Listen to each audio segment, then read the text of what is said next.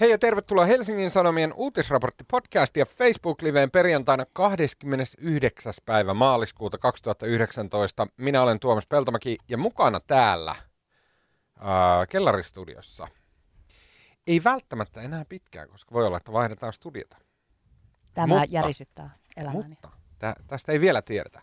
Uh, mutta minä olen Tuomas Peltomäki. Mukana täällä on myös politiikan toimittaja Marko Junkkari. Terve Marko. Moi. Tota, mitä kuuluu? Oliko se hiihtolomalla? Olit, joo. Olin. Hiihdin. Hiihdit. Mikkelissä. Kyllä. Kuten... Naisvuoren juurella. Itse asiassa sielläkin. Onko Mikkelissä naisvuori? On. Mikkelissä oli hienot ladut. Ai, että kuulostaa hyvältä. Ja myös ulkomaan toimittaja Aino Frilander. Hei Aino. Hei Tuomas. Ja olitko säkin lomalla? En, minä en ole lomaillut. Lopeta, lopeta sen puukon kääntäminen haavassa. Pahoittelut tästä puukosta. Tämän viikon podcastissa puhutaan sosiaali- ja terveysuudistuksesta, joka etenee viimeisiä senttejä kohti joko vaalien jälkeistä hautaa tai hiuskarvan varassa kohti valmista lakitekstiä.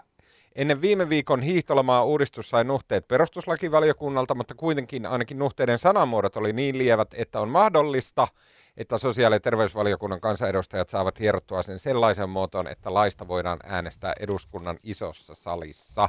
Kuvasinko tämän prosessin oikein? Siihen antaa tuomionsa Marko Junkkari aivan pian.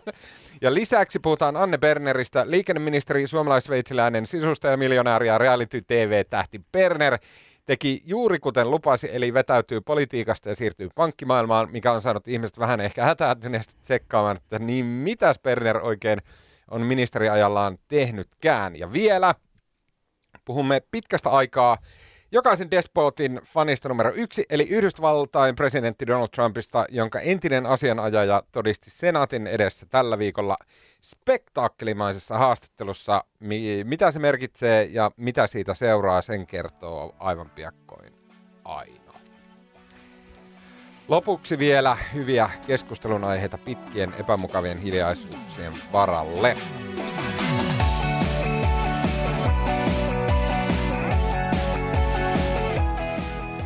Okei, pääministeri Juha Sipilän ja valtiovarainministeri Petteri Orpon suunnittelema Suomen terveydenhuoltojärjestelmän kokonaisuudistus tunnetaan myös nimellä sote-uudistus. Mä edelleen vastustan näitä suomenkielisen politiikan typeriä nimikkeitä. Mm. Jenkeissä on Obamacare ja, ja jos sote-uudistuksen nimi, jos se olisi silleen niin kuin Suomen terveysuudistus, se nimi vaan, niin kaikkia kiinnostaisi. Sitten kun se on sote-uudistus, ketä ei kiinnosta. Joka tapauksessa ää, ää, se on saapunut takaisin kansanedustajien käsiteltäväksi sosiaali- ja terveysvaliokuntaan, joka on siis se vihoviimeinen hyppyri, jonka yli uudistuksen täytyy päästä pystyssä pysyen, äh, pystyssä pysyen, jos se ikinä mielii lai, laiksi asti. Mä yritin keksiä tähän niin kuin moto, siis, siis motocross-vertausta. Miksi? Hyppyri, jonka yli mennään pystyssä. Tämä oli ehkä heikoin vertauskuva, mitä ikinä on sote-uudistuksesta käytetty. Mutta siis sote-uudistuksen ympärillä on tapahtunut niin paljon, siellä kuohuu ihan valtavasti. Valiokunnassa esimerkiksi tällä viikolla sosiaali- ja terveysvaliokunnassa valtakaapattiin silloin, kun puheenjohtaja Krista Kiuru häipyi hetkeksi eri huoneeseen. Äärimmäisen kummallista, epäprofessionaalia ja naurettavaa. Ja valiokunta äänesti, ettei tässä asiassa, eli sosiaali- ja terveysuudistuksen yhteydessä enää kuulla asiantuntijoita omituista. Pureudumme siihen. Sitten esimerkiksi Sinisistä Saarikkala ja Oinonen kansanedustajat ovat kertoneet, etteivät, etteivät aio äänestää sosiaali- ja terveysuudistuksen puolesta, vaikka siniset puolueena, niin merkityksetyn kuin se onkin, niin on edelleen lakiuudistuksen takana. Perustuslakien valiokunnan jäsen Anna-Maja Henriksson sanoi, että laki ei tule toteutumaan tällä tämän vaalikauden loppuun mennessä. Sitten perusoikeusoppineet on riekkunut pitkin lehtien palstoja ja internetin palstoja ja sosiaalisia medioita. Samoin ovat tehneet poliitikot ja nämä kaksi ihmisryhmää on suorastaan sotalinjalla – Marko, tässä on nyt jotenkin niin älyttömän paljon tämän sosiaali- ja terveysuudistuksen ympärillä, siis kaiken näköistä, hirveä kuohunta. Jopa voisi sanoa, että niin kuin absurdia, jopa sanoisi spektaakkelinomaista, sirkusmaista tämä touhu. Mistä, mistä kerro kaikki? Selitä tämä show tyhjäksi. Joo, mä tiedä, mistä tässä nyt aloittaa. No mä hiihtolomalla, hiihtolomalla silloin perjantaina katselin sen ää, perustuslakivaliokunnan tiedotustilaisuuden ja Siellä muun muassa perustuslakivaliokunnan varapuheenjohtaja Tapani Tölli Kesk, joka on nyt myös jäämässä tota, pois eduskunnasta, ei ole enää ehdolla, niin hän sanoi, että nämä ää, tota, PEVin vaatimat muutokset on niin kuin hienosäätöä ja niitä oli vain niin kuin about, oliko se 20 ja sitten oli pienempiä huomautuksia. Ja sitten minun huomattu, huomattu, että ei ne nyt ihan hienosäätöä ole. Ja se on itse asiassa, kyse on kahdesta eri lakipaketista, että tota, se on Maku 1 ja Maku 2 taas lyhenteitä. Ja nyt, tässä, ja nyt tässä siis se Maku 1 palautui nyt sinne sosiaali- ja terveysvaliokuntaan, jonka pitää tehdä nämä PEVin haluamat. Osa niistä on niin kuin ponsia, eli ne on pakko tehdä, ja osa on semmoisia toivomuksia, että ne olisi syytä tehdä. Ja nyt samaan aikaan se Maku 2 on siellä PEVissä, ja nyt tämä sosiaali- ja terveysvaliokunta siis nyt tekee nämä PEVin esittämät muutokset. Ja siellä on jo virkamiehet tavallaan kertonut, miten ne muutokset tehdään. Ja tota, nyt se käsittelee, tekee ne muutokset siihen maku ykköseen, jonka jälkeen se pitää näyttää vielä sille Peville ja nyt Pevi parhaalla käsittelee maku kakkosta ja päiviä on niin tyyli kaksi jäljellä. Mä en Jos on mitään. mahdollista, niin tämä oli vielä monimutkaisempaa kuin mä olin luullut. Ei, okay, ei, sitä, ei, ei, ei, ei, siitä, mit, ei siitä mitään tule. Tää, ei, täs, siis, ei, se, ei se onnistu. Onko tää, ei, mä en nyt lähde uskoon tuohon. No, ei se onnistu. Okei. Okay. Wow. Siis meillä on Maku 1 ja Maku 2. Mä oletan, että ne tulee maakunta jotain. Maakuntauudistus 1 ja 2. Jo, johon sisältyy sote. Eli sosiaali- ja terveysuudistus. No maakunnat on ne, jotka järjestää sen. On, Joo, no, siis Maku niin 1 ja Maku 2 näiden termien sisälle Joo, ja sitten se Pevi... Ota, miksi ne on ykkönen ja kakkonen? Miksi niitä on kaksi? No, no, no on kaksi. No, siis ykkönen on siellä on ne kaikki olennaiset asiat ja kakkosessa on sitten vähän lisää ärpäkettä. Okei. Okay. Mutta niitä ei voi tavallaan, niitä ei voi ero... Siis tavallaan se, mitä tässä vielä joku aika sitten eduskunnassa, kun siellä aina sitten joku huhu lähtee leviämään ja kaikki sitten on sitä mieltä, että näin käy, niin silloin puhuttiin, että tulisi tämmöinen kevyt sote. Tulisi semmoinen, niin kuin, että siitä riisuttaisiin jotain kamaa ja saataisiin se runtattua läpi. Mutta ei sekään onnistu. Nyt ensinnäkin hallitus on ilmoittanut, että ei, mitään ei karsita, ja suurin osa näistä perustuslakivaliokunnan esittämistä huomautuksista koskee sitä valinnanvapautta.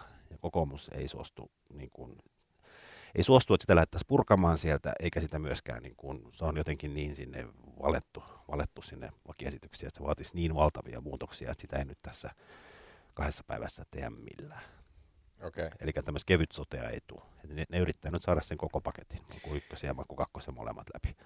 Okei, okay. ja tarkoittaako tämä myös sitä, että pelkkää maakuntauudistusta ei tule? Niin sitäkään ei voi irrottaa? Joo, ei ne kaikki se on nyt, ja tässä hallitus ei ole myöskään lähtenyt nyt yrittämään, että koitettaisiin jotain muuta, vaan ne runttaa nyt sitä koko. Se on kaikki tai ei mitään. Hmm. Eikä siitä tule mitään. Okei. Okay. Uh, perustuslakivaliokunta silloin, kun se käsitteli tämän lakipaketin, niin, niin siellähän, onko ne, onko ne semmoisia, että siellä oli nimenomaan hierottu tuntikausia, että mikä se on se sanamuoto, millä perustuslakivaliokunta antaa sen arvionsa. Ja se sanamuoto, mitä siihen oli valittu, oli, että tässä ei ole valtion säännöllisiä ongelmia tässä äh, sosiaali- ja terveysuudistuslakiesityksessä. Äh, Eikö näin? Uh, ei. Ne on, niinku, ei, ne on kun... hienosäätöä eikä niinku valtiosäännöllisiä Siinä ongelmia. On, siis nehän on valtiosäännöllisiä ongelmia. Silloin kun siis perustuslaki, siis, val, siis voihan, voihan eduskunta säätää ihan mitä itse lystää. Mikä helvetti on valtiosääntö? Valtio, valtiosääntö on perustuslaki ja se on, on, niin kuin lakia, on lakeja, jotka mind blown. Yritän nyt teidän kanssa tässä. No, niin. no siis perustuslaki on semmoinen kivijalka, joka on siellä lakikirjan, lakikirjan pohjalla. Ja se on, perustuslain muuttaminen vaatii aina, se vaatii kahdet valtiopäivät ja se vaatii isoja enemmistöjä. Ja perustuslain muuttaminen on tehty vaikeaksi. Ja sitten se idea on se, että niin kun normaalilakien, jotka säädetään normaalissa järjestyksessä, niin, niin tota, ne säädetään sitten nopeasti. Ne menee sitten yhdessä vaalikaudessa ja niistä on kolme käsittelyä ja sitten hyväksytään.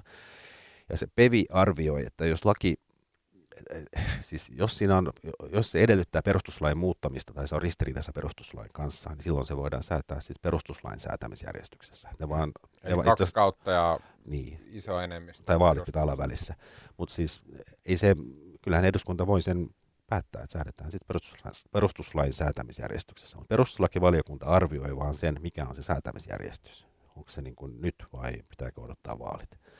Ja nyt ne antoi nämä 20 pontta, ja ponsi tarkoittaa sitä, että se ei ole niin kuin, että olisi hyvä tehdä, vaan tehdä näin, vaan ne on pakko tehdä. Eli että jos se halutaan säätää tällä kaudella, niin sitten se pitää, on pakko tehdä ne muutokset. Mm.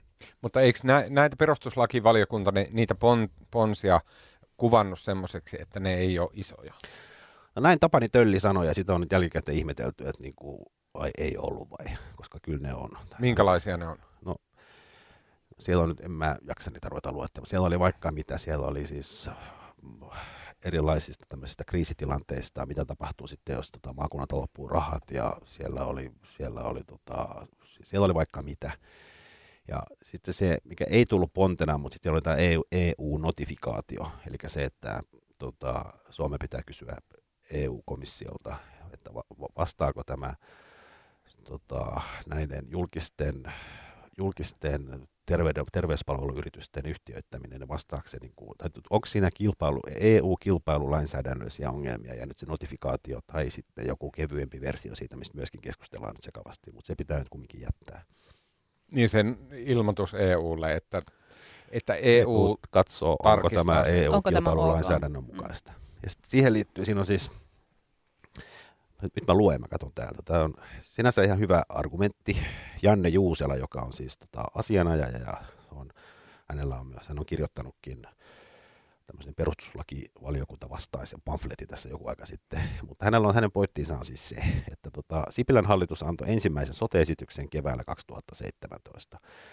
Ja sen esityksen mukaan siis sotepalveluja tuottavat maakunnan liikelaitokset pitää yhtiöittää. Ja sen perusteluna oli se, että EU-oikeuden oikeuden perusteella pitää, pitää kaikkia toimijoita kohdella samalla tavalla, sekä yksityisiä että julkisia. Se kaatui sitten, Pevi sanoi, että ei käy, ja perustuslakivaliokunnan mielestä maakuntien liikelaitosten yhtiöittämisvelvollisuus rikkoi perustuslain yhdenvertaisuusperiaatetta. No sitten hallitus antoi uuden esityksen, missä tämä oli muutettu, PEVI-vaatimusten mukaan, eli sitten oli poistettu se julkisten liikelaitosten yhtiöittämisvelvollisuus, just niin kuin PEVI oli edellyttänyt. Mutta nyt sitten perjantaina PEVI sanoikin, että, tota, että ei se käykään, vaan että tota, EU-oikeus saattaa edellyttää niiden yhtiöittämistä. Eli alkuun oltiin yhtiöittämässä, PEVI sanoi ei käy, sitten ei yhtiöitetty ja nyt PEVI sanoi, että ei käy. Tämä on mielipuolista. Oh mä en tajua, miksi mä haluan pureutua tähän aihepiiriin syvemmälle. Et oikeasti halua. Mutta siis se tulee siitä, että meillä on siis liikelaitoksia, jotka on valtion omistamia. Jos ne on liikelaitoksia, tai niin kuntien, silloin... Tai kuntien. Tai kuntien, mutta siis julkisesti omistettuja suoraan, niin silloin näillä liikelaitoksilla on kilpailuetua tavallisiin firmoihin nähden, koska ne ei voi mennä konkurssiin, eikö näin? Just näin. Ja tämä on se kiistakohta. Mutta että tämäkin sitten, että jos tämä on ongelma, niin se tupsahtaa jostain EU-tuomioistuimesta joskus viiden vuoden päästä. No sekin on nyt epäselvää kauan se kestää, mutta siis nyt se Pevin se näkemys perjantaina oli se, että tästä pitää, sen notif- pitää kysyä EUlta lupa ja sitten pitää odottaa, että valinnanvapauden kanssa pitää odottaa niin pitkään, että sieltä tulee myös vastaus, mikä tarkoittaa, että valinnanvapaus siirtyy jonnekin mm. hamaan tulevaisuuteen. Ja jos valinnanvapautta ei voi irrottaa siitä lakipaketista, niin lakipaketti ei. Niin ja kokoomus ei myöskään halua sitä irrottaa siitä. Mutta keskusta haluaa. Keskustahan haluaa vaikka mitä. Joo, mutta ei tämä jotenkin, kaikki on niin läpeensä kyllästynyt tähän, ja ehkä se olisi vaan nyt, mutta se on kiinnostava nähdä, mikä on se taho, joka jossain vaiheessa sitten ilmoittaa, että lopettakaa nyt, että ei tästä mitään tule. No mikä taho se voi olla, muu kuin hallituspuolueen no kaikki joku jamppa? No kaikki tietää, että on niin kuin, kaikki tietää, että ei mene läpi, ja kumminkin nyt viimeksi tänään Sipilä sanoi, että kyllä menee, että kaikki tehdään ja pidennetään tätä istuntokautta muutamalla päivällä. Ja, mutta ei, tätä nyt ilmeisesti että kukaan ei halua menettää kasvoja. Tätä nyt vaan sitten tämä näytelmä jatkuu ja sitten jossain vaiheessa aika loppuu. Ja. Okei, jos on sitten niin päin, että tämä on pelkkää tämmöistä sirkusta tähän loppuun, niin kuka siitä hyötyy? Ja miksi? No ei ainakaan siis Okei, okay, mä ymmärrän sen, että kukaan ei halua sanoa, että okei, okay, tämä meidän niin mega-uudistus, että tämä ei nyt tule tapahtumaan, se on niin kuin, no niin, sitten tulee haukkuja ja tyypit on silleen, hä, hä, hä. Mutta mutta kuka, onko siinä jotain hyötynäkökohtia jollekin, että tässä ruvetaan pidentää istuntokautta ja, ja näin? No, no kyllähän, no siis kausi loppuu siis kahden viikon päästä maaliskuun puolivälissä ja se on niin kuin perinne, että kuukautta ennen eduskuntavaaleja istunnot loppuu ja kansanedustajat keskittyy sitten eduskuntavaaleihin. Mutta kyllähän sitä voi jatkaa vaikka sinne vaaleihin asti, ei sitä mikään sitä. Tämä kuulostaa tähän Brexitiltä. Niin. Sielläkin pidennetään, kun ei Joo. saada aikaiseksi. Mä, ei, ei se ole kenenkään. Siis hallitus, no Kepulle, Kepun kumminkin merkittävä saavutus, historiallinen saavutus on ollut maakuntauudistus. Jos sitä ei tule, niin Kepun tilanne on entistä hankalampi. Sitten tämä on kaikille hallituspuolueille, että ylipäätään noloa, että järjestelmä ei toimi ja päätöksiä ei saada tehtyä ja hankkeita vietyä eteenpäin. Ja onhan tässä ollut myös niin paljon kaikkea säätämistä ja sähläämistä ja tämä kansalaisille tulee jotenkin paha mieli ja epäusko tähän järjestelmän toimivuuteen. Okei. No sä sait mut jotenkin täysin vakuutettua siitä, että tämä ei tule tapahtumaan, tämä tota, sosiaali- ja terveys. No, musta oli, mä olin eilen lounaalla erään kokoomuslaisen kanssa, ja koska musta tuntuu, että aina politiikassa sitten on, no, no vähän niin kuin taikureita, että sitten on sellainen taikurin hattu, mistä viime hetkellä repästää joku pupu, ja kaikki huutaa, että vau, wow, noinhan se niin. tehdäänkin. Mä yritin kysyä, mikä se pupu on, onko joku niin kuin kikka. Ja se näytti sulle sen hatun sisukset. No ei, se näytti vaan sille alakuluiselta. ei ole mitään kikka. Mä näin mun sielun silmissä semmoisen surullisen lähes kaurismäkiläisen lounaan. Okei, okay, no hei, sit, jos kerran näin on, että ö, pupua hatussa ei ole ja homma kaatuu, niin mulla on kaksi asiaa, mistä mä haluan puhua. Järjestyksen saatte valita. Ö, sote kaatuu, mitä se tarkoittaa sitten niin kuin sosiaali- ja terveysuudistuksen kannalta, koska ilmeisesti edelleen ne laskelmat on samat, että jotain täytyy tehdä, vaikka Suomi on, tänäänkin oli uutisia, että maailman kuudenneksi paras terveydenhuoltojärjestelmä, mutta ilmeisesti edelleen on olemassa ne laskelmat, joiden mukaan Suomen väestö ikääntyy semmoista vauhtia, että siitä tulee jollain aikavälillä niin kova rasite, että siitä ei pärjätä ilman, että tänne tulee ensinnäkin maahanmuuttajia paljon ja toisekseen, että terveydenhuoltojärjestelmää uudistetaan ja myös sosiaalijärjestelmää ja näin päin pois. Nämä laskelmat eivät ilmeisesti tässä katastrofissa ole kaatuneet mihinkään.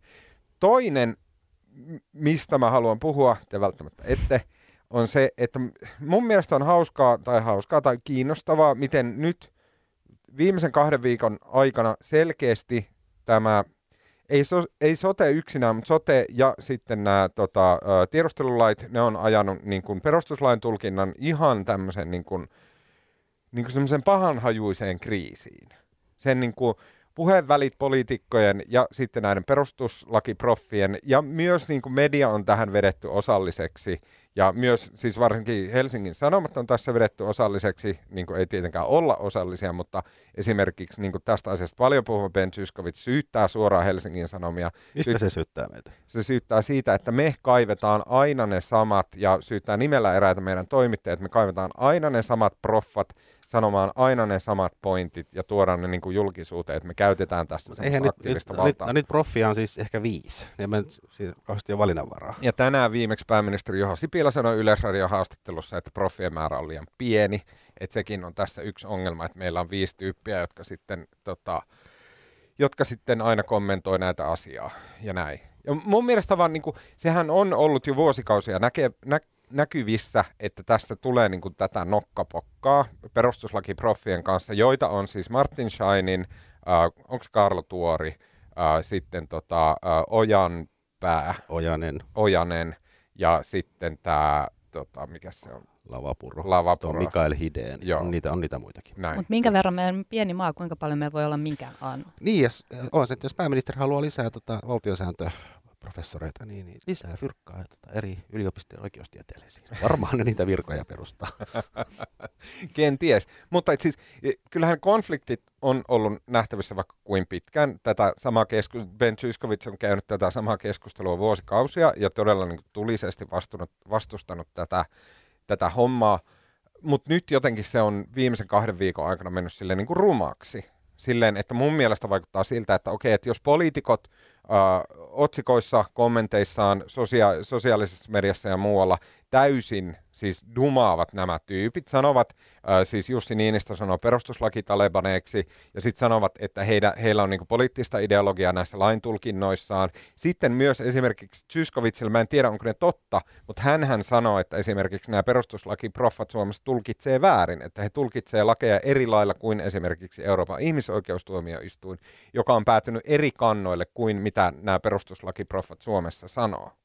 Niin että jos on tavallaan rupeaa näin suurta kritiikkiä, näin olennaista tavallaan juridista niin kuin kuviota kohtaan, niin kyllähän se jossain vaiheessa pasahtaa jonkun silmille. Viimeistään siinä vaiheessa, kun sit meille äänestetään joku puolue, joka siis pyyhkii suoraan takapuolta näillä proffilla, niin mitä me sitten tehdään?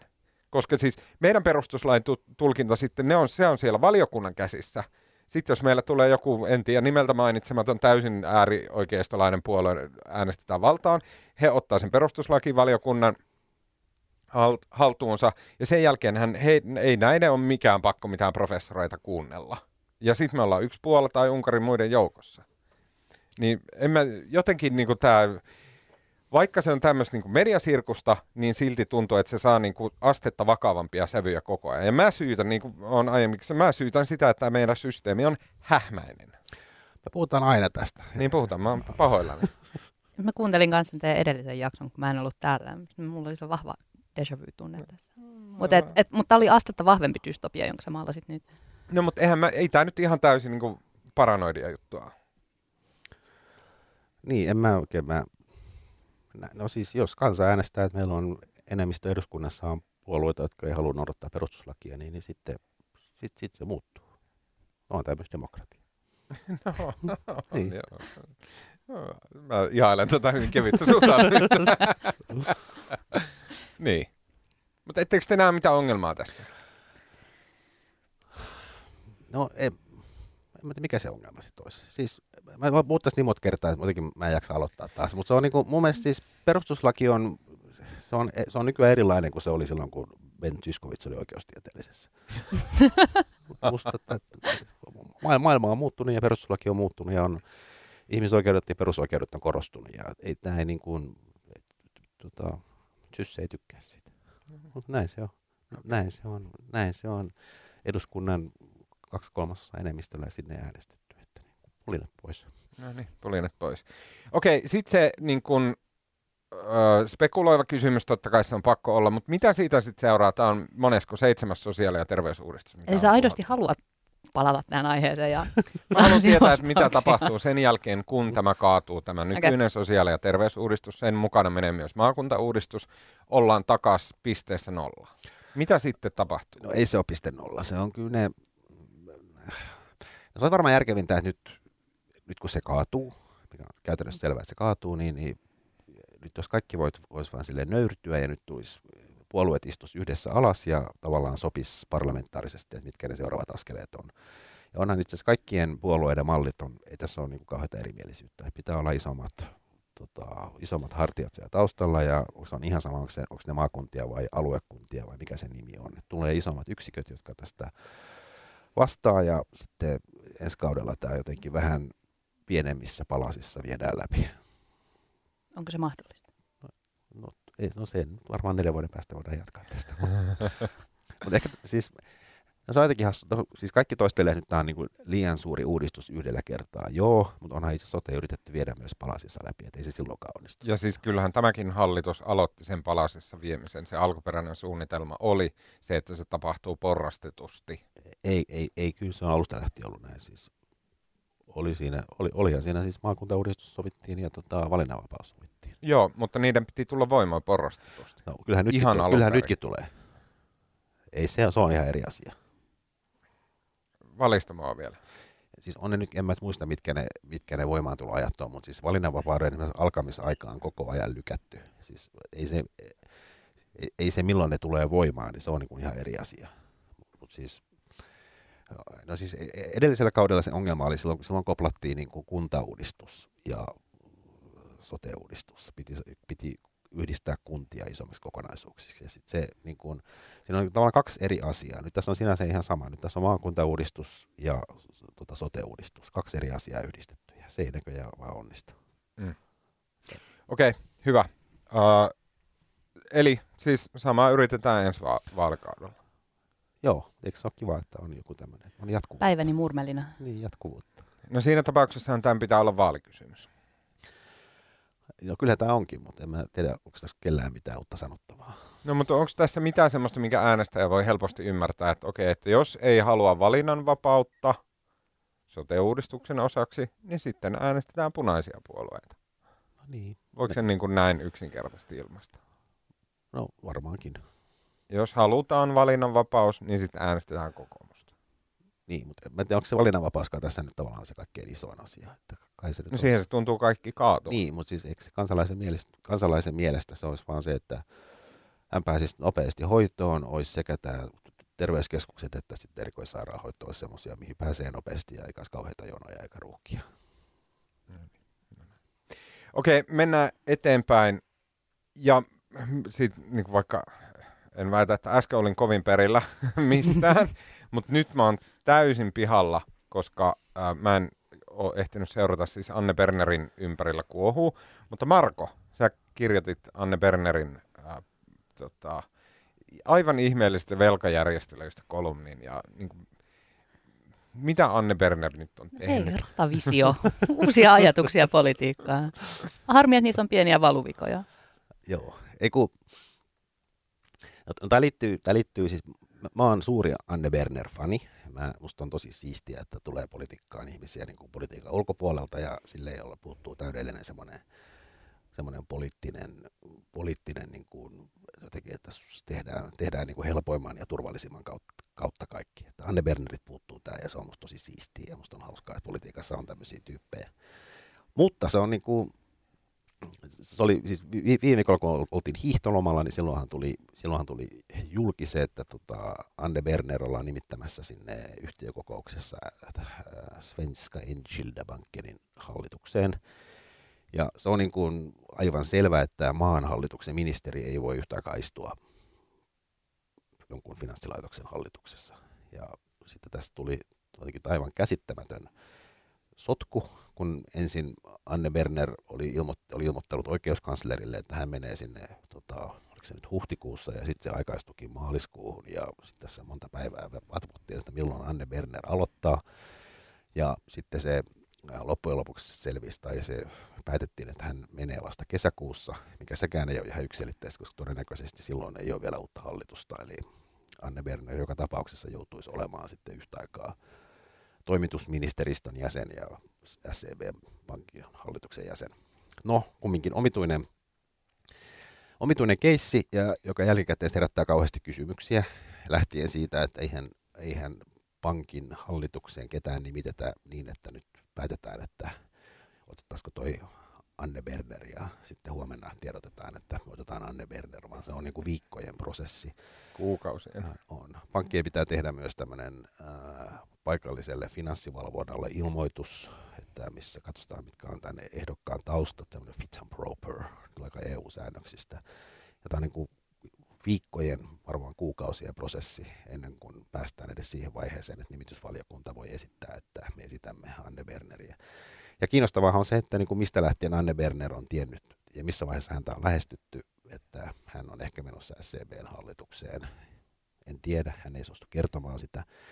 Ja Mike Karihan kertoo pari, pari päivää sitten, että joulukuun puolivälissä tota, hallitus on käsitellyt pankkeja koskevia, koskevaa lainsäädäntöä ja emme tiedä, mutta onko Anne Berner silloin tiennyt edustavansa myös SCBn osakkeenomistajia tulevana hallituksen jäsenenä, en tiedä. Mutta se, mitä mä oon tuossa uutisoinnissa pohtinut, on se, ja siis tämä voi olla täysin niin kuin asiaan liittymätön asia, mutta et, et, et miten toi suhtautuu uh, pörssitiedotuslainsäädäntöön. Kyllä se niin kuin lopullinen, lopullisen tiedon täytyy tulla myös osakemarkkinoille, jos, Kyllä. jos, jos se on pörssiyhtiö, niin, niin kuin yhdellä kertaa, eikä sillä tavalla, että niin kuin erilaiset hahmot tietää siitä matkan varrella. Ei, mutta kyllä varmaan pitää hänet kysyä Anne Berneriltä. No siis Anne Berner epäilemättä on tiennyt. Niin, mutta, niin, mutta kyllä se jälkikäteen voi kertoa, milloin hän on saanut tiedon tästä. Kyllä, kyllä, mutta sitten tässä on näitä kiusallisia aspekteja. O- on, ja sehän tuli nimenomaan, eikö se tullut pörssitiedotteesta myös julki? Musta Tätä oli, en tiedä. Musta se oli SCBn. Mutta et, et, et se tavallaan osaltaan selittää sitä, että miksi tämä tuli vähän puskista. On se, että pörssiyhtiö ei voi niin kuin, tipotellen kertoa. No niin, tämä oli, tää oli niin tausta. Ja sitten siis jääviyskysymykset on kamalan hankalia, ja sehän ei, sehän ei, sehän ei, ei edellytä sitä, että ihmisen pitää myös käyttää sitä asemaansa niin konkreettisesti tehdä jotain väärin, vaan siinä on myös, miltä asiat näyttää, sillä on iso merkitys ja näin edespäin. Niin tähän, mikä nyt on vääjäämätöntä, että kun nyt mietitään, että mistä lähtien Anne Berner on tiennyt olevansa ehdolla SCBn hallitukseen, niin nyt sitten kaikki toimittajat kaivelee, että mitäs kaikkea Anne onkaan jo tehnyt tai ajattelee tekevänsä. Ja mä tein kolumnin näistä tota, hankeyhtiöistä, eli nyt on, nyt on keksitty, kun valtion budjetista ei irtoa miljardeja joka paikkaan, niin perustetaan hankeyhtiöitä näihin isoihin raideinvestointeihin. Ja sitten mä tein näitä helmikuun alussa tavallaan hallitus päätti, että tota, näitä hankeyhtiöitä ruvetaan edistämään ja niitä perustetaan viisi. Ja niistä yksi hankeyhtiö koskee tätä päärataa, eli Helsinki, Helsingistä pohjoiseen Tampereen kautta lähtevää rataa, ja siihen on tarkoitus rakentaa muun muassa tunneli, onko se nyt Seutolasta Keravalle vai mitä se onkaan, ja leventää tai sen raiteen kapasiteetti kasvaa ja se on hyvin olennaista. Ja kalliiksi tulee. Kalliiksi tulee. Ja se mahdollistaa kulkemisen Tampereelta Helsinkiin. Nopea, nopeammin, joo. Kyllä. Ja myös ilmeisesti kapasiteetti, myös volyymi kasvaa. Ja se on ilmeisesti aikamoinen ongelma tällä hetkellä, että Tampereen rata on ihan tukossa. No niin, tämä on hyvä hanke ja sitten on myös siis, tuota, Turun Helsinki-Turku-rata on toinen. Mutta, ja Baltika. Ja Baltika ja sitten on myös se itärata, koska pitäisi sinne Mikkelikin päästä. Mikä Helkkarin Baltika? Railon Baltika. Se Älä kysy minulta. Niin Suomi, Suomi osallistuu nyt, siellä on, siinäkin on joku hankeyhtiö, missä on siis Baltian maat mukana. Okay. Mutta, no joo, joka tapauksessa... Tota... No niin, odota, koska tämä nyt oli semmoinen himmelihämmeli, että eihän tuosta nyt kukaan ymmärrä yhtään mitään. Niin. Miten helvetissä täällä nyt aiemmin niitä raiteita on rakennettu? No, valtio on, valtion budjetista on päätetty, että nyt niin. pannaan nyt pannaan. Meillä on liikenneministeri ja sitten se on silleen, että no tuohon rataosuudelle 100 miljoonaa euroa tehkää pojat hyvää rataa. Mutta kun Anne Berner on tällainen suurien linjojen liikenneministeri, niin se haluaa sitä rataa todella paljon. Niin. Ja se maksaa tosi paljon kerralla. Joo. Ja siihen ja, pitää saada rahaa. Kyllä. Ja niin. siis mäkin on, mä rakastan junia, juna, niin mahtavaa. Ja mä kuljen kyseistä rataa joka päivä kaksi kertaa 40 minuuttia. Niin, voisi kerran nyt loppuun tämän. Sitten sit, sit, sit saat kysellä. Toi, mä päässyt vielä asiaan. Se hymmeli, mä tiedän, se hymmelihämmeli, minkä Berner on siis kehittänyt, niin se on semmoinen, että kun ennen valtio oli sille, että tässä näyttää olevan hyvä paikka, rakentakaa tuohon rata, ja sitten valtio omisti sataprosenttisesti sen radan. Niin nyt Berner kehittää siihen systeemin, jossa valtio ei itse suoraan rakenna sitä rataa, vaan rataosuutta, vaikka niin kuin Helsinki-Tampere-väli, niin sitä varten perustetaan erillinen osakeyhtiö, Kyllä. josta valtio omistaa puolet ja sitten... Sitten no, Tampere, Tampere tota, Helsingin välissä, niin, niin Helsinki omistaa osan, Tampere omistaa osan ja sitten ehkä välissä, en tiedä omistaako Vantaa jotain. Espoo tai Vantaa, Vantaa kai. No, Vantaa, Vantaa kauttahan se menee, niin. Vantaa, ja mä en tiedä, onko siinä jotain muita kuntia. Ja sitten tämä yhtiö omistaa sen raiteen. Joo, tai ne raken, rakennuttavat sen radan ja idea on siis se, että ne ottavat sitten osakkaat, laittavat sinne sit omaa pääomaa sinne yhtiöön, jos valtio omistaa puolet, niin valtio panee sinne puolet rahoista ja kunnat panee sitten pienemmät siivut, kun niillä on pienemmät omistusosuudet. Ja tota, tätä on nyt, näitä on ympäri, tämä ei ole millään tavalla uusi ja innovatiivinen idea, näitä on ollut ma- maailman sivu ympäri maailmaa ja näitä on tehty paljon, mutta nyt siis se Siis Anne Berin on puhunut tästä tosi pitkään ja mäkin olen kuullut tämän luennon ja se on, niin kuin, se on sinänsä ihan makea idea, että siis eh, jos, jos valtio investoi Helsinki-Tampereen yhteyteen ja sit siitä hyötyy, niin kuin sinne rakennetaan uusi hieno Tampereen asema, ei, ei varmaan rakenneta, mutta siis... Rakennetaan, joo. Sinne se joku ihme kansi. No, niin, mutta siitä hyötyy sitten niin kuin, tavallaan tästä investoinnista hyötyvät niin kuin kaikki muut paitsi valtio. Ja sen lisäksi myös firmat saa työntekijät, työntekijöiden liikkuvuus paranee ja sitä hyötyy moni taho muu kuin valtio. Idea olisi saada niin kuin nämä muut tahot myös maksamaan tästä, osallistumaan tämän radan kustannuksiin. Ja Eli sit, kunnat ja firmat. Kunnat ja firmat ja, sit, ja sitten esimerkiksi se, että kunnat voi sitten, tota, jos sinne tulee se kunnan omistamaan kiinteistöön, siihen aseman lähelle tulee jotain uutta, joka liittyy tähän nopeutuneeseen rataan, niin siihen tehdään kiinteistön kehittämistä ja sitten saadaan tuottoja. Että sitä rahaa kerätään niin kuin eri tavoilla sen radan kustantamiseksi, mikä on ihan hyvä idea. Mm. Mutta tota, ongelma on se, että niin kun, äh, siis valtiovarainministeriöllä oli tämmöinen hanketyöryhmä, kun hanke, hankeyhtiöitä pohtiva työryhmä, jota Anne Berner vastusti, koska hän, hänen mielestään kaikki viisaus asuu liikenne- ja viestintäministeriössä tai ehkä pääosin niin kuin hänessä. Ja hän vastusti sen työryhmän perustamista ja sitten se kumminkin perustettiin. Sitten hän ei suostunut yhtään tavallaan toimimaan yhteistyössä tämän työryhmän kanssa. Työryhmä ei saanut niin kuin, minkäänlaisia papereita liikenne- ja viestintäministeriöstä, mitä hän niin kuin, suunnittelee. Mä pidän hänestä jo nyt. Berner, Berner on ihan mahtava. Ja sitten tota, tämä valtiovarainministeriön joka on myös oma semmoinen lukunsa valtiovarainministeriön valta Suomessa, joka päättää tässä maassa kaiken. Mutta niin kuin, se valtiovarainministeriön työryhmän se perusidea oli se, että, tai se perusviesti oli se, että, tota, että ei laina rahaa siihen hankeyhtiöön, koska, se, koska valtio, valtio saa lainaa halvemmalla kuin erillinen hankeyhtiö. Ja sitten myös EU, EU-sääntöjen mukaan, jos on valtion puoliksi omistama yhtiö, niin, niin sen yhtiön velat lasketaan Suomen julkiseen velkaan. Ja se menee ihan samalla tavalla näihin Suomen EU-velkakriteereihin kuin joku muukin. Et siinä ei ole niin kuin mitään järkeä, että tota, sinne otetaan niin kuin ulkosta pankkilainaa, mm. vaan valtion pitää kannattaa ottaa se laina ja sijoittaa sitten enemmän rahaa. Mutta Berner on nyt tehnyt tuota Ice Capital, joka on tämmöinen investointipankki, missä on hänen kavereitaan, niin ne on tehnyt tämmöisen laskelman, että otetaan ihan perkeleesti sitä lainarahaa. Eli sinne tulisi Tämän laskelman mukaan sinne tulisi jotain 3,5 miljardia ulkoista rahoitusta. Herra Eli pankeilta. Ja sitten se malli on rakennettu niin, että mistä kirjoitin sen jutun, että sitä ulkoista velkaa, ulkoista pääomaa, vierasta pääomaa ei lyhennettäisi, vaan se seuraavat, Anne Bernd esitteli tämmöisen kassavirtalaskelman siellä infossa ilmeisesti vahingossa, koska sen taustalla ei, ole, ei olekaan oikein mitään oikeita laskelmia, paitsi ne investointipankin tekemät jotkut PD ja tämmöiset PowerPointit. Mutta siis tässä olisi seuraavat 50 vuotta se 3,5 miljardia olisi siellä yhtiön, tota, se yhtiön velkaa ja sitten näillä Tuomas Peltomäen ää, junalippu nousisi 20 per junamatka Helsinki-Tampere ja se maksaisi niinku sen sinä ja Aino ja kaikki muut suomalaiset junankäyttäjät maksaisi sitten ne lainan korot. Sitten ei lyhennettäisi ollenkaan ja sitten tota, vuonna 2070 tota, se lainaisi edelleen saman suuruinen ja sitten laskemassa ei myöskään muistettu, että se rata pitää jotenkin ylläpitää. Siinä ei ole, tota, siinä Eli meillä olisi todella paljon velkaa ja erittäin huono. heikot raiteet. Niin. Laskema... Eli se laina ei missään vaiheessa pienenisi. Mm. Ei, Eli se olisi... maksettaisiin vaan niin kuin... Loputonta rahaa pankille. Sitä maksettaisiin 90, tämän laskelman mukaan, mitä ulkopuoliset tahot teki, noin tota, vähän alle 100 miljoonaa vuodessa korkokuluja, eli yli 5 miljardia 50 vuodessa. Mutta tuossa järjen hiventä.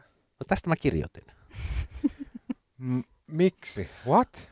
Ja sitten haus, hauskin tässä on se, että mä pyysin liikenne- ja viestintäministeriöstä, että niin kun, kun jos, jos liikenne- ja viestintäministeri näyttää tämmöisen kalvon, missä on kassavirtalaskelma, niin mä pyysin, että voisiko joku sieltä selittää mulle, että mikä tämä on. Onko teillä jotain taustalaskelmia? Mutta ei ne ole vastannut. Nyt on kolme päivää jo mennyt.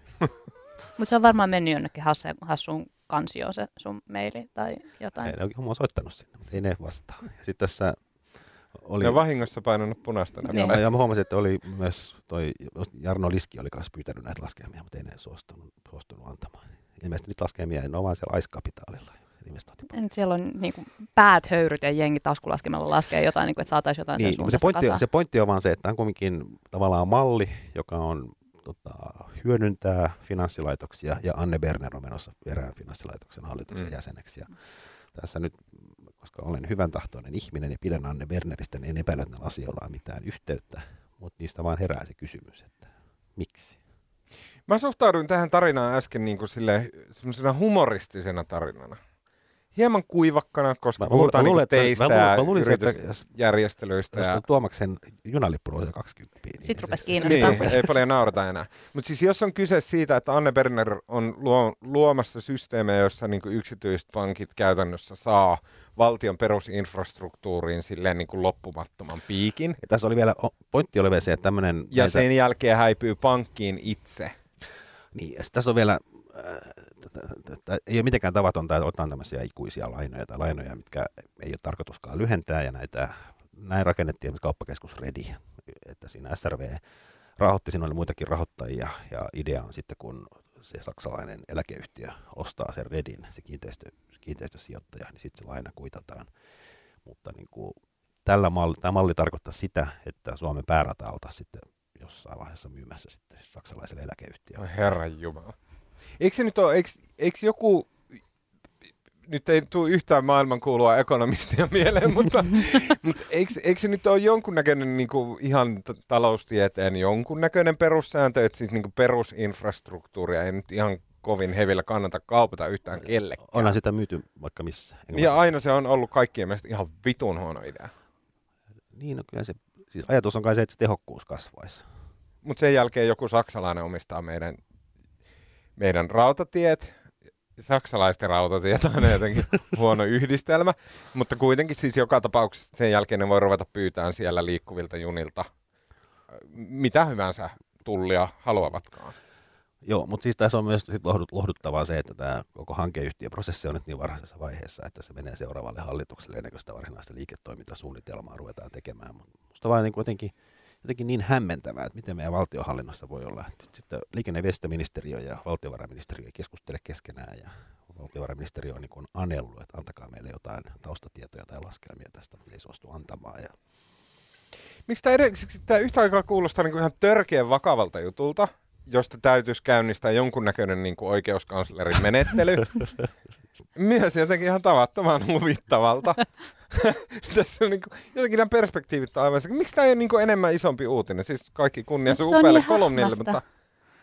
Kun ei ole mitään tietoa mistään. Siis Anne Berner, liikenneministerillä ei ole minkäännäköistä tekemistä minkään pankkisektorin kanssa. Siis niin kuin ei hänen, ei liikenneministeriölle kuulu mitkään pankkijutut. Mutta sitten siellä syntyy viime metreillä tämmöinen ainoa laki, jossa niin kuin pankit on erittäin isossa roolissa, just ennen kuin li- liikenneministeri itse häipyy pankkiin töihin. No niin, no mä yritin just Mm. sanoa. Se on tämä nyt aivan käsittämätöntä. Paitsi sehän ei mene pankkiin töihin, vaan sinne hallituksessa on luottamustehtävä. Se on vielä pahempi. No niin. niin.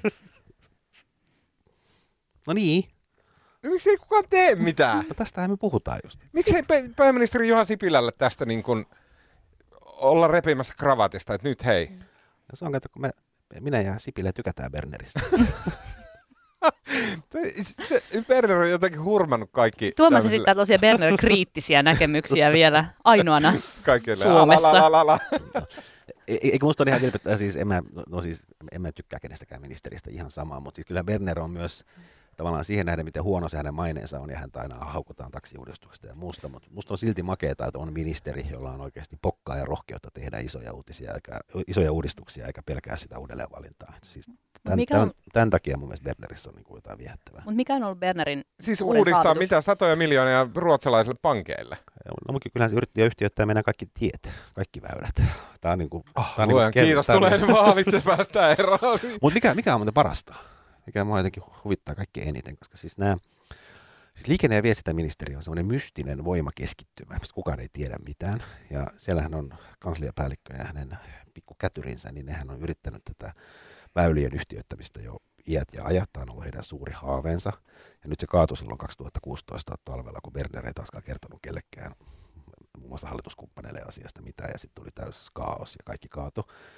Mutta nyt tota, ne, on, ne on taas siellä nyt, kun LVMllä on, liikenne- ja viestintäministeriöllä on niin tavoitteet seuraavalle hallituskaudelle. Niin Arvas, mitä siellä on. Se, on Tadaa! se väylien yhtiöittäminen. No okei, okay, sano nyt lyhyeksi, lyhyesti, että miksi ne ajattelee niin. Siis semmoinen, niin kuin, että kai heilläkin joku järkevä peruste siihen. No siis väylien, no siis, siis siinä on Eikö Helsinki-Turku-moottoritie ole jotenkin tälle yhtiöittämällä tehty? mutta taas, taas niin kuin, tässä taas kaikki, kaikki tiet. Ai niin, tää oli ja sitten myydään ne jonnekin Saudeille. No ei, vaan siis sit ne olisi niin yhtiössä ja sitten tavallaan pitäisi saada jotenkin sitä rahaa sille yhtiölle, niin sitten tulisi tämä tiemaksu, tulisi, että ihmiset maksaisi jollain joko liikkumisen, niin olisi joku GPS autossa tai joku siru, joka mittaisi paljon sitä autoa käytetty, tai tietulli tai joku muu keino. Tämä kuulostaa siltä, että on todella suosittu jo valmiiksi tämä suunnitelma. Kaikki autoilijat rakastaa sitä. Kyllä. Niin, että sit, no, onhan se siinä mielessä oikein, että sitten käyttäjät maksaa. Tämä alkoi tämmöisenä keväisen komediallisena juttuna, mutta nyt jotenkin vaan vituttaa. Sä oot ahdistunut. Joo. Haluat mennä kotiin. Joo. Kuulostaa niin kuin... Eikö se, lohdu, mutta eikö se ole lohdullista, kun Suomessa tämä päätöksentekokoneisto on niin rikki, niin ei, ei tämäkään toteudu. Ei niin, en Eikä sote. minkäännäköistä mahdollisuutta mennä mistään läpi. Vaikka kaikki haluaisi, että se menisi läpi, niin ei tule tapa. Viimeistä joku Hesarin toimittaja kaivaa jonkun proffa, joka on eri mieltä ja siihen se kaatuu. Ei kun ei meidän tarvitse kaivaa, ne on siellä Twitterissä. Ai niin, kun meidän perustuslain tulkinta tapahtuu nykyään Twitterissä. Aa, ja klikkiotsikoiden kautta. Okei, nyt mennään, käydään lyhyesti vielä niin kuin yllättävän järkevältä yhtäkkiä kuulostavassa tota, Trump-oikeudenkäynnissä. Äh, eli siis Yhdysvalloissa presidentti Donald Trumpin äh, mahdollisten Venäjäkytkien ympärillä äh, on meneillään niin kutsuttu Mueller-tutkinta. Ja ainakin toimittajien tämmöisessä päiväunissa se on ilmeisesti ihan piakkoin ää, saa, saamassa päätöksensä. Ää, mun mielestä viime viikolla ainakin kahteen kertaan tuli semmoinen, että niin kun rupesi käymään kuhina, että, että nyt tulee yhtäkkiä se niin kun tulee pamahtaa vaan julki Müllerin ää, raportti siitä, joka sitten loppujen lopuksi kertoo sen, että lähteekö Müller tai lähde, lähteekö Trump käytännössä syytteeseen siitä, että se on tehnyt yhteistyötä Venäjän kanssa vaikuttaakseen vaaleihin. Tämän Müller-tutkinnan niin kuin liepeillä, ko- johtuen siitä, että miten Müller vie näitä, tätä tutkintaa eteenpäin, niin siinä Müller tekee sillä tavalla, että hän niin kuin tiputtaa sieltä ää, syytteitä ää, ja tämmöisiä niin kuin, ää, mä, en, mä en tunne terminologiaa, mutta siis tavallaan niin kuin osia käydään jo läpi, vaikka se koko tutkinta ei ole valmistunut. Esimerkiksi Paul Manafortiin, joka oli Trumpin kampanjapäällikkö. Eikö nämä kaikki ole tullut tavallaan tämmöisestä äh, niin kuin oikeuden, siis että on, on annettu väärää todistusta haastakuulusteluissa? Eikö ne kaikki tähän No, mennessä? siis, Ei ole kaikki. Ei, siellä on myös veropetosta ja kaikkea. Kyllä. No niin. Manafortilla joo. totta. Kyllä. Ei, Ja, mutta Cohenilla myös. ja ö, vaalikampanja rahoitus, Joo. ö, vilppiä. Kyllä. Sitten on se, samassa Nivaskassa on myös Venäjän kansalaisia syytteenä, ja heillä on ainakin niskassaan siis suoraan niin Yhdysvaltoja kohtaan, tai Yhdysvaltojen niin kuin, suvereniteetteja loukkaavia rikoksia ja tä, tämän tällaisia. Et siellä on siis niin kuin, tosi painaviakin. Ja, asiantuntijat esittää, että Müller etenee tällä tavalla, koska se käyttää näitä, näitä niin kuin syytteitä ja näitä niin kuin, niin kuin painostuskeinona näitä ihmisiä kohtaan saavuttaakseen heiltä, saadakseen heiltä niin pumpattua Lisää tietoa. lisää tietoa. Eli nämä ihmiset tarjoaa silloin Müllerille jotain, tai Müller tarjoaa heille, että okei, että me suostutaan tässä pienempään vaikka rikosnimikkeeseen, jos kerrot enemmän tai suostut todistamaan tästä tai tuossa yhteydessä. Ja näitä on, Washington Postilla oli erittäin hyvä ö, artikkeli, jossa näitä niin kuin kerättiin yhteen, ja siellä on tullut siis satoja sivuja syytteitä, ö, ihmisiä on kymmeniä, ei, ei nyt kymmeniä kymmeniä, mutta silleen, että niin kuin, olisiko parikymmentä jo, osa on nimetty ja Trumpin lähipiiriläiset, sitten on näitä nimet, nimettömiä venäläisiä ja muutama vähän tuntemattomampi ihminen ja näin. Näistä uusin, ä, joka, ä, ä, tai siis uusin käänne tässä koko Nivaskassa oli tämä ä, Cohen, ä, joka on siis Trumpin entinen asianajaja, ä, tosin ei nykyinen, ja siis ä, Trump antoi hänelle potkut jo ajat sitten. Ja Cohen taas todisti ä, senaatin edessä, eikö niin? Ymmärtääkseni näin on. Joo, vaikka kongressi. Mä, mä en ole ihan varma, että kummin pääsemme. Kongressi menee- ei kuuntele todistuksia. Nämä, on niitä asioita, joita mä aina googlaan sit viime hetkellä, että Niin. menehän ne. No miten se meni, Aino? En tiedä. Ei siis, äh, mä, mä arvostan sitä Tuomas, että sä aina valitset sit lopulta meille jonkun sellaisen aiheen, josta mä en oo kirjoittanut, josta mä siis tavallaan en tiedä yhtään sen enempää kuin kukaan muukaan, mutta sitten mä oon yrittänyt hätäiseen lukea meidän omat jutut ja New York Timesin jutut ja, ja muut, että mä pystyn jollain tapaa vastaamaan kysymyksiin, mutta siis todella on niin, että uh, Michael Cohen tuomittiin jo joulukuussa itse um, todella näistä tota, vaalirahoitushässäköistä ja, ja ää, veropetoksesta ja, ja muutamasta muusta asiasta vankeuteen muistaakseni kolmeksi vuodeksi. Mutta mut, mut sitten se oli sillä tavalla, että et, et hei, että et haluaisit tästä kuulla, että mitä mieltä mä sit oon siitä Trumpista. Ja, ja siis se on 70 tuntia ymmärtääkseni äh, antanut materiaalia siihen Müllerin tutkintaan tässä noin niin kuin muuten, mutta sitten tuli vielä tällainen tota, kuuleminen, joka oli suurta TV-viihdettä Mm. eilen illalla. Itse se oli alkanut muistaakseni joskus puoli kuuden maissa illalla Suomen aikaa. Mä olin kiinni toisaalla ja sitten I, I tuned in joskus niin kahdeksan maissa ja se vaan jatkuu ja jatkuu ja jatkuu ja niin kuin, hyvää kamaa. Mm. Nyt korjaus heti perään. Tämä oli siis kongressin uh, kuuleminen, hyvä. missä Michael Onneksi Cohen oli. Google. Uh, niin, siis sehän, se meni aika äkkiä esimerkiksi teatteriksi, että siis nämä kongressin jäsenet, siis republikaanit kai, kysymyksillään ja hiilostamisella ja muulla siis asettautuu uh, tota, semmoiseen asemaan, että Cohen itse vaikuttaa hyvin niin kuin tämmöiseltä nyt nätisti Nilkiltä. ilme- nilkiltä, epärehelliseltä Joo, joo, nilkiltä. siis demokraatit halusivat oikeasti kuulla, että et, et, et mitä, niin kuin, mitä kaikkea ikävää niin Cohenilla olisi Trumpista sanottavana, mutta republikaanit korosti sitä, että, että, että hän on todella tota, valehtelusta rikoksesta tuomittu jätkä menossa ihan kohta vankilaa, että haluatte oikeasti antaa hänen lausunnoilleen mitään kredibiliteettiä. Ja sitten oli jotain tällaisia tapauksia, jossa, jossa hänelle ei ollut todella esittää minkäänlaisia todisteita näistä asioista. Uh, Trumpin esikunta on jo pyrkinyt kumoamaan niistä useampia ja, ja niin kuin kau, kauhea hässäkkähän se on, mutta se oli erittäin viihdyttävää seurata. Mm. Cohenin, siis asiapuolella toi Cohenin siinä uh, todistajalausunnossa, tai mikä se nyt on, koska se on kongressi Keksitään sille joku termi. statement, englanniksi, mä en tiedä mikä se on suomeksi. Se on kuule, kuuleminen. kuulemisissa justiinsa. Niin asiapuolella äh, siis esimerkiksi kongressiedustaja Debbie Wasserman Schultz, jonka nimi aika paljon on näissä esillä, niin hän kysyi Cohenilta, että uskooko tämä, että Trump olisi valmis yhteistyöhön vieraanvaltio eli Venäjän kanssa, jos vaalivoiton saavuttaminen sitä edellyttäisi. Cohenin mukaan kyllä. Äh, Mutta et, et nä, näistä niinku täytyy huomioida se, että todella niinku Cohenilla ei ollut Kyllä, Venäjän niin. yhteydestä esittää niinku minkäänlaista, minkäänlaista dataa. Häneltä vaan kysyttiin, että uskooko hän, että näin on, ja hän sanoi, että, että, että, että hänellä on epäilyksensä, että kyllä. Niin, kyllä. Mutta- Mutta, nämä oli niinku enemmän, mm. mm. niinku, Cohenilta tuli sellaisia arvioita Trumpin luonteesta. Hän muun muassa sanoi, että Trump on rasisti. Kyllä. Mikä, mä en, siis se ei näin suoraan sanottuna mun mielestä aiemmin ole missään Eikö se ollut se lista, että Trump on mikä rasisti, huijari ja cheater, con, conman ja Ka- racist. kaikenlaisia ja siis siitä rasismista oli ää, tuohduttavia sitaatteja ja, ja, ja kaikkea muuta, mutta et millään tällä tavallaan ei ole kauheasti väliä tai siis ei uskota, että et, et se johtaa minkäänlaisiin toimenpiteisiin.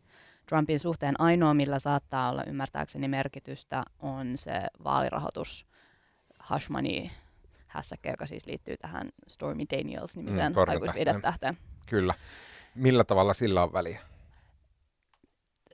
ihanaa, että kysyt tuota juuri minulta ää, juuri tänään, kun olen ää, vähän sillä tavalla niin kuin pikaisesti tähän asiaan perehtynyt, mutta siis ymmärtääkseni tämä on, siis mä voin olla aivan täysin väärässä, mutta et, et ymmärtääkseni tämä on niin kuin, ää, tapahtunut presidenttikauden aikana, Aikana, ja, kyllä. ja niin kuin selkeästi rikkoo vaalirahoitus. Niin, se oli kampanjan aikana. Se, se rikkoi vaalirahoituslainsäädäntöä. Se oli, mutta musta se Hashmani asia tuli, en, en mä väitä, että Musta mä se oli tietäisin kampanja. oikeasti. Vaalikampanjan aikana, ja oliko, siinä oli kyse siitä, että onko tämän kampanjan rahoja tai kampanjan organisaatiota käytetty semmoisena instrumenttina, jonka kautta tämä on piilotettu, tämä rahan maksaminen Stormy Danielsille. Oliko näin? E- Eikä se musta ei, kysehän ei ollut kampanjarahoista, kun oli äh, Trumpin ihan omia Trumpin rahoja- omia, mutta rahoja. että Niin, ne siis välineet, niin- mitä Mutta niin. kaikki rahasiirrot jotenkin lasketaan. Niin Näin Näin musta oli, se oli joo, ihana kyllä. detalji, että Cohen otti asuntolainaa 130 tonnia maksaakseen äh, Danielsille ja sitten Trump on ilmeisesti niin kuin osa osalta shekkeinä maksanut sitä takaisin ja sitten Cohenilla ei näyttää yksi niistä shekeistä siellä Joo. kongressilla. Kyllä. Mutta että mä tässä samalla googlaan New York Times Cohen Five Takeaways-artikkelia, jonka luin eilen, jotta pystyisin vastaamaan edes joihinkin teidän kysymyksistänne. Tota, mua kiinnosti sitten se, että tai se mikä kuulosti jollain tavalla, että eniten linkitty suoraan tähän Venäjän tutkintaan oli se, että Cohen sanoi, että Trump ties, miten hänen presidentinvaalikampanjansa aikoi hyödyntää Wikileaks-sivuston haltuunsa saam- saamia vastaehdokas Hillary Clintonin sähköposteja. Mä en osaa sanoa, että onko tämä sitä collusion, jos se koko Venäjä-kuvio about, siitä, siis varmaa tietoa siitä ei ole, koska Müller ei ole niitä raportteja julkistanut, mutta se menee suurin piirtein sillä tavalla, että venäläiset hakkerit uh, hakkiroi uh, esimerkiksi Hillary Clintonin sen, uh, uh, tai, anteeksi, demokraattien uh, sähköpostipalvelimen. Sieltä he sai paljon niin kuin, semmoista epämieluisaa aineistoa Clintonil, Clintonista, ja sen jälkeen se kuljetettiin niin kuin Wikileaksin kautta julki. Ja sitten äh, kysymys siitä, että onko esimerkiksi tämä tota Roger Stone, joka oli tiiviisti mukana Trumpin kampanjassa, niin onko hän koordinoinut Wikileaksin kanssa sitä, että tätä tiedost, tietoa julkistetaan, onko he luovuttanut tietoa ja näin päin pois. Mä en osaa sanoa, onko tämä sitä collusionia, mikä riittää tavallaan tuomioon. Koska jos Trump on sen kampanjaorganisaation ehdokas, niin riittääkö se sitten, että kampanjaorganisaation keskeiset ihmiset luovuttaa tietoa, välittää tietoa jotenkin masinoon. Mä en osaa sanoa, että onko tämä sitä collusionia vai ei. En minäkään, mutta musta, musta se oli, mä kattelin kanssa eilen illalla jonkun aikaa, mutta siis mun mielestä tämä niinku, amerikkalaiset osaa tämmöisen TV-viihteen, koska siis eihän, eihän tuolla ollut niin kuin, siis eihän tuolla kuulemisella ollut niin kuin niiden faktojen keräämisen kannalta niin kuin mitään merkitystä, vaikka se heilutteli siellä mm. jotain näitä todisteita, mutta ihan oli niin kuin suuri show. Ja sitten sehän oli se, se Cohenin lausunto, mikä hän lausui siinä alussa, niin siellähän tuli, hän hänelle tärkeintä ovat vaimo ja lapset ja isänmaa. Ja se sitten, oli niin ja sitten se tuli sen häpeä. vanhempien pelastuminen holokaustista. Joo. Ja niin kuin se, tuli niin kuin, se oli semmoista siirappia. Ja tietenkin se vuodettiin etukäteen tiedotusvälineille, jotta heillä on käytettävissään se koko teksti kyllä, ja sitten, kyllä. mitkään näistä niin kuin sitten se detaljeista anteeksi pyyntöjen määrä, mitä hän pyytää niin kuin Amerikan kansalta anteeksi tekojaan ja sitä, että hän oli edellisen kerralla narrannut sitten kongressille, niin musta se oli vaan niin, ikävästi, niin musta se oli vaan... Oh. Mutta että siis todella äh, meidän toimittajamme Pekka Mykkäsen analyysin varmaan se niin kuin, kiteytys oli se, että et ei me tiedetä, että, niin kuin, että, että tuskinpa tämä johtaa yhtään mihinkään, ja itse asiassa emme siitä Müllerinkään tutki, tutkinnasta tiedetä, että, että johtaako se yhtään mihinkään. Voi olla, että sieltä tulee jotain niin kuin todella raskauttavaa ja se johtaa johonkin, mutta toisaalta että se, mikä se Amerikan poliittinen ilmapiiri on ja miten, miten niin kuin tefloninen se Trump tuntuu olevan, niin että et sieltä pitää tulla aika tajuton kamaa, että mitä tapahtuu.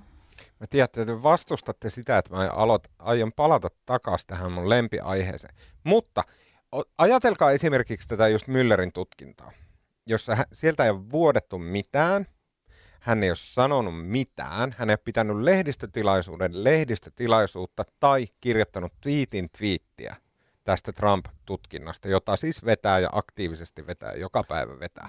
Sitten on Kun... yksi poikkeus, nehän, nehän dumas sen, mikäs lehti se oli, jollain lehdellä oli väärä skuuppi, jonka ne silloin se on ainut tiedote, mikä niiltä on tullut. No niin. Se on tajutonta, että siitä ei ole vuodet Näin. Ja nyt kun on tämmöinen äärimmilleen jännittynyt poliittinen tilanne, ja sitten kun Müllerin tutkinta tulee, tulee sieltä äh, kumpi tavallaan tuomio tahansa, tulee sieltä mikä hyvänsä, niin Müller on täysin oikeassa asemassa siihen, että silloin se hyväksytään, se hänen tutkinta, vaan sitä ei niin kuin koko, kokonaan ajatella, että okei, että no tämähän on aivan läpipuolueellinen tämä jatketaan, että, että tämä on poliittisesti motivoitunut tai näin, koska Müllerin oma käytös on ollut sellaista ja nimenomaan totta kai hän on niin kuin tähdännyt siihen, että sitten kun hänen tutkintansa valmistuu, niin se on semmoinen, että se voidaan ottaa sellaisenaan, eikä sitä välittömästi mitätöidä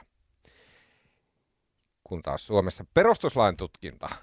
Ai siiheksi vaan. Mä vitsinä sanoin, että sä palaat perustuslakivaliokuntaan. niin, mutta saitteko kiinni, että miten tärkeää on se, että ei esimerkiksi käydä sotaa, sotaa Twitterissä, äh, lehtien palstoilla näin, koska jos sitten tulee se, että sanotaan, perustuslakiproffat sanoo, että tämä on näin ja näin, perustuslain ei, mielestä, niin ei olla heti, että no he, he on talebaneja ja näin. Ei, ei siis lähtökohdat Tuomas, aika eri. Kyllä, on täysin Just eri. näin. Siis hän on, siis, siis nämähän ei ole, siis tota, nämä twiitit liittyivät siihen, että näiden perustuslakiproffien mielestä tota, valiokunta hallintovaliokunta ei ollut tehnyt heidän edellyttämiä päätöksiä. Tämähän on ihan eri asia. Ne ovat aikoinaan käyneet siellä valiokunnassa lausumassa, antamassa oman juridisen arvionsa. Tässä puhutaan ihan, eihän ne Twitterissä mitään arvioita antanut. Joo, mä tiedän. Joo, joo. Siis mä, mä huomioon, yritä... että hommat menee nyt tota, pieleen. Mä en yritä väittää, että perustuslaki proffat twiittaamalla esimerkiksi tällä perustuslaki Twitter-tilillä, mikä heillä on. En mä väitä, että he niin välttämättä tekee, ei he ole tässä syypäitä, mutta mä väitän, että sitten kun sieltä rupeaa tulemaan semmoisia, niin kuin me Suomessakin on jonkun verran poliittisesti jännittynyt ilmapiiri, niin sitten kun meillä on tavallaan niin kuin ratkaisevia ihmisiä, jotka antaa niin kuin tosi tärkeitä päätöksiä, niin kuin esimerkiksi perustuslakiproffat antaa. Niin sitten, jos he on tässä Twitter-sodassa, jos he on tässä niin kuin median haastateltavana vähän joka toinen tiistai tästä ja tosta aiheesta, niin heiltä menee semmoinen kredibiliteetti, ja se voi joskus kostautua, kuten esimerkiksi Müller on val- varmasti laskenut tämän, että niin kuin hänen täytyy olla tässä ihan äärettömän tarkkana. Sanokaa nyt, että mä oon täysin oikeassa. Tämä no nyt kun aivan sä freimasit tämän aivan juttu. eri tavalla, niin, niin kuin taval, tavallaan mä voin asettaa tuotan taakse. Luojan kiitos. Victory! No niin. Mä en sano mitään, se vaan edesauttaa sitä, että mentäisiin eteenpäin. Okei, okay, hyvä. Äh, tota, mennään siihen, että kevät on saapunut. No eikö niin on, yes. Aivan upeasti. Mä, siis mä oon aivan jotenkin pohjattoman Mä onnellinen. mä näen sen susta. Ja tota, äh, pakko sanoa, kävin äh, lyhyellä matkalla Kööpenhaminassa, joka oli ihastuttavin kaupunki ever. Ja siellä oli kevät ehkä pari viikkoa pidemmällä kuin täällä, mutta ilokseni huomasin, että täälläkin se oli. Joka tapauksessa, kun alatte vetää ponua tai kiljoa tai mitä nyt ke- keväällä kavereiden kanssa juomaan, ja tota, sitten ehkä haluatte heitä jollain mieltä ylentävillä tota, jutuilla viihdyttää, niin mistä ajattelitte heille puhua? Mä voisin puhua, mä voisin puhua siitä, että tota, ymmärtääkseni tänään on Kalevalan päivä.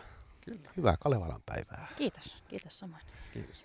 Tota noin, tää, Äh. Loppulähetys tapahtuu Kalevala mitassa. no joo, mä- itse asiassa tapahtuukin. Mä, tota, Antto Röönholm, joka on siis SDPn puoluesihteeri, ja mä haastattelin häntä tässä muutama kuukausi sitten, ja sitten kun selvittelin, tein taustatöitä, niin, niin mulle selvisi, että Antto Röönholm on myös, hän kirjoittaa mielellään runoja. Mä löysin netistäkin löytyy, hän on tehnyt muun muassa isälleen, Mik, entiselle kansanedustaja Mikko Röönholmille tämmöisen 70-vuotis juhlarunon ja muuta, mikä oli musta oikein hyvä. Se on ihan hän oikein hyvä runoilija. Sitten mä koitin siinä haastattelussa maanitella, että hän olisi kirjoittanut julkaistavaksi Helsingin Sanomiin pienen runon SDPstä, mikä olisi tietysti ollut jotenkin hauska ja antanut paljon mahdollisuuksia Ivaan ja Pilkkaan, mutta hän kieltäytyi.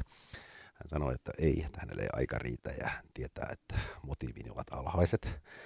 Mutta tota, mä suuresti hän laittoi mulle eilen viestin, että nyt hän on saanut runon tehtyä. Ja tota, hän on julkaissut siis Facebookissa eilen tota, Kalevala-mittaisen runon sotesta. Oho. Ja tämä on ihan valtavan pitkä, ja tätä ei tätä kukaan jaksa lukea. Mä haluaisin, että sä lukisit sen Mä luen, mä en lue kokonaan, tässä on näitä säkeitä. Tämä on ihan, tämä on ihan samaa, samaa mittaluokkaa kuin se, että joku lemminkäinen lähtee jonnekin vaimoa etsimään. Mutta tota, tässä on muutama musta oikein hieno. Mä luen nyt tästä näin. Tota, mm, Tämä on tosiaan aika hyvässä Kalevala mitassa ja sitten koska Antto Rönnholm on tuommoinen niin kuitenkin huolissaan ma- ympäröivästä maailmasta, niin hän tässä valmiiksi pyytää jo anteeksi, että älkää kukaan loukkaantunut, loukkaantuko, kun täällä on vähän myös tämmöisiä heittoja muista. Mutta mua vie, viehätti tämä kohta, no, tämä menee, tämä on ehkä säkeistö numero 26. Oho. Ää, vastas viisaat väsytetyt, ponnen alla ahdistetut, valinta vain vallakselle, vähäväelle vautsereita. Mä tää vautserit jotenkin viehätti. Mikä hitto on vauhti? Voucher, se on näitä valinnanvapauteen liittyy se semmoinen seteli, maksuseteli, mikä annetaan. Ja mun mielestä on mahtavaa, että joku on saanut vautserit tämmöiseen Kalevala. Kalevala mittaa. Upeeta. Oh, mutta nyt Vähän se jotenkin lonksahti siinä, mutta emme, ei, ei tarkoita muotoseikkaa. Uh, mulla on obskuuri ja nörttisuositus, sen takia mä Niin haluan mullakin. Uh, tota, mulla, mulla on tämmöisiä hyvin, hyvin niin kuin nörttejä, äärimmäisen epähienoja harrastuksia. Uh, yksi niistä on toi kvanttifysiikka sillä tavalla, että ei, niin kuin, en osaa laskea edes kaikkia sormiani. Mutta sä Mut- fiilistelet. Mä tykkään lukea niitä, niin kuin on kirjoitettu hyviä populaarikulttuuri, tai siis niin kuin populaaritiedekirjoja, jotka kertoo tosi, ei nyt ymmär, siis ymmärtäminen on vaikeaa, mutta kertoo siis kvantti, kvanttifysiikasta, ja sitten kun siihen pääsee sisälle, niin se on ihan pohjattoman mielenkiintoista, koska se kertoo niin kuin todellisuuden luonteesta, että mi- miten todellisuus muodostuu. Ja tota, sitä on lukenut tosi pitkään, ja sitten äh, on sen tieteen saran ihan siellä äärimmäisessä niin kuin uusimmassa uudessa on tämmöinen kuin kvanttibiologia. Ja se on siis, koska se on tosi nuorta tiedettä, niin se on epävarmaa ja ei, niin vielä ei tiedetä eikä osata sanoa, että mikä on mitä. Mutta aloin lukeen tämmöistä kirjaa kuin Life on the Edge, The Coming of Age of Quantum Biology, kirjoittanut John, John Joe McFadden ja Jim Al-Khalili. Ja tota, Voisi sanoa, kun tuollakin tuolla lentokentän siellä kirjakaupassa, niin on ehkä viimeinen kirja, mikä on siellä. saattaa olla. Se on, siis Si- siinä katsotaan, että miten niin kvanttifysiikka, joka on siis atomia pienemmissä mittakaavoissa tapahtuvia asioita, miten ne liittyy esimerkiksi siihen, että siis esimerkiksi yksi kvanttifysiikan ilmiö, jonka nimi on lomittuminen, se tarkoittaa, että kaksi atomia tai sanotaan elektronia, joka on joskus ollut tekemisissä, niin ne on semmoisella mystisellä voimalla niin kuin ikuisesti toista. Ei ikuisesti, vaan ne on niin kuin, vaikka galaksin toiselta puolelta, ne on niin kuin semmoinen jännä yhteys säilyy niiden välillä. Se on semmoinen vähän niin kuin kummitusmainen yhteys. Ja tota, tämä selittää hyvin pitkälle, että mit, miten esimerkiksi linnut osaa suunnata kohti magneettista napaa. Se on niin kuin suoraan kvanttifyysinen ilmiö. Sitten tämä kirja niin avaa tavallaan, että tullaan hyvin pienestä ja sitten kerrotaan, miten se kvanttiilmiö toimii ja miten se näkyy esimerkiksi elämässä. Ja siis mä tiedän, tosi obskyria, tosi nörttiä, mutta tosi kiinnostavaa, jos, oot, jos on aivot on semmoisessa asennossa. Life on the Edge, The Coming of Age of Quantum Biology. Todella mielenkiintoinen kirja. Musta on kiva, että sä pystyt aina välillä yllättämään. Mä otan tosta niin kuin, tavallaan ton, ton nörttiaspektin ja vie sen huuhaa suuntaan, koska niin kuin, tällaisena jotenkin tapa luterilaisena, ei kovin äh, uskonnollisena ihmisenä, mä oon, mä oon kiinnostunut niin kuin, vahvat kulttiuskonnot viime aikoina, ja, ja mä törmäsin Mediumissa tällaiseen juttuun kuin uh, Meet the Mormon Transhumanists Seeking Salvation in the Singularity, joka käsittelee siis erittäin pitkällisesti sitä, että miten mormonien piirissä uh, tämä tällainen niin transhumanismi-ajatus on nyt tosi kova juttu, koska mormonismiin kuuluu, mormonismiin kuuluu jotenkin ajatus siitä, että uh, ylösnousemuksen jälkeen niin kuin kaikista hyvistä uskovaisista tulee niin kuin jumalolentoja, jumalolentoja, niin ää, myönnän, että en ole lukenut tätä vielä aivan loppuun, vaan siis sillä tavalla paljon nostobokseja, mutta et, et, siis ymmärtääkseni mormoneiden piireissä on niin jotenkin ajateltu, että tai nuorten mormonien piirissä, että, että itse asiassa tästä niin kuin transhumanismi-ajatuksesta mm, vähän niin kuin ihmisten jäädyttämisestä ja parantelusta, niin, niin kuin, että, että tästä on vaan tällainen niin kuin oikopolku jumaluuteen.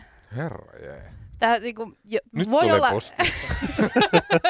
Ei, niin kuin, tää, tää oli kaikki mulle itselleni niin totaalisen vierasta ajattelua, että et tää, joo, tää, niin kuin, joo. Wow. Kun mä katsoin, että mitä artikkeleita mä oon tallentanut äh, pokettiin tässä viisi minuuttia ennen lähetyksen alkua, niin tää silleen pomppasi sieltä, että niin kuin, tässä on jotain, mitä kuulijat ei ole kuullut aikaisemmin. Oho. Mikä, mikä se nimi olikaan? Um, mä voin lähettää sulle linkin. Uh, Meet the Mormon Transhumanists Seeking Salvation in the Singularity. No huh. Tota, mä vähän ehkä epäreilusti. Mä ponkasen tosta, kun mulla oli yksi toinen. Hyvin lyhyesti. Mä, tää on Älä nyt enää. Eikö tää no niin. lähtee tästä nyt punaviiniä? eh, myös jumalajuttuja. Ja mä harvoin suosittelen semmosia. Mä en niinku hengaa semmosessa niinku sfäärissä En, ihmisten tätä katsotaan kovin niin paljon. kuin rationaalisena ihmisenä ulkopuolelta. New Yorkerilla oli aivan ihastuttava juttu tämmöisestä tyypistä kuin Thomas Merton, joka oli ö, jonkunnäköinen, ö, se oli tota, munkki, ihan siis nykyaikainen munkki, siis eli joskus 60-luvulla New Yorkissa. Ja tota, ö, häntä pidetään profeettana. Ja tota, profeettana niin kuin ehkä silleen, niin kuin, että hän oli hyvin viisas, ei silleen niin kuin Jeesuksen kaltaisena profeettana. Mutta tota, New Yorkerissa on tämmöinen juttu kuin Thomas Merton, The Monk Who Became a Prophet.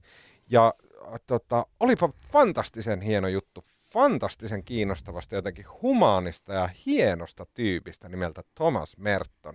En olisi ikinä uskonut, että suosittelen juttua niin kuin katolilaisesta munkista, mutta lukekaa New Yorkerista. Mikä on hänen suhteensa pedofilia keisseihin? No, oli kyllä niin hieno mies, että ihan varmasti tota, hän on just siellä oikealla puolella. Tota, kannattaa lukea aivan ehdottomasti uh, joulukuun New Yorkerista Thomas Mer- Merton, The Monk Who Became a Prophet. No niin. Uh, Täältä sfääreistä. no nyt Lopetamme käytiin kohta aika tähän. Mutta hei, siinä kaikki tältä viikolta. Kiitos Marko Junkkari, Kiitos Tuomas. kiitos Aino Frilander. Lämmin kiitos. Ja leikkauksen ja äänen meille telee, tekee Kristiina Marttinen ja podcastin tuottaa siis minä. Ja kuullaan taas ensi viikolla.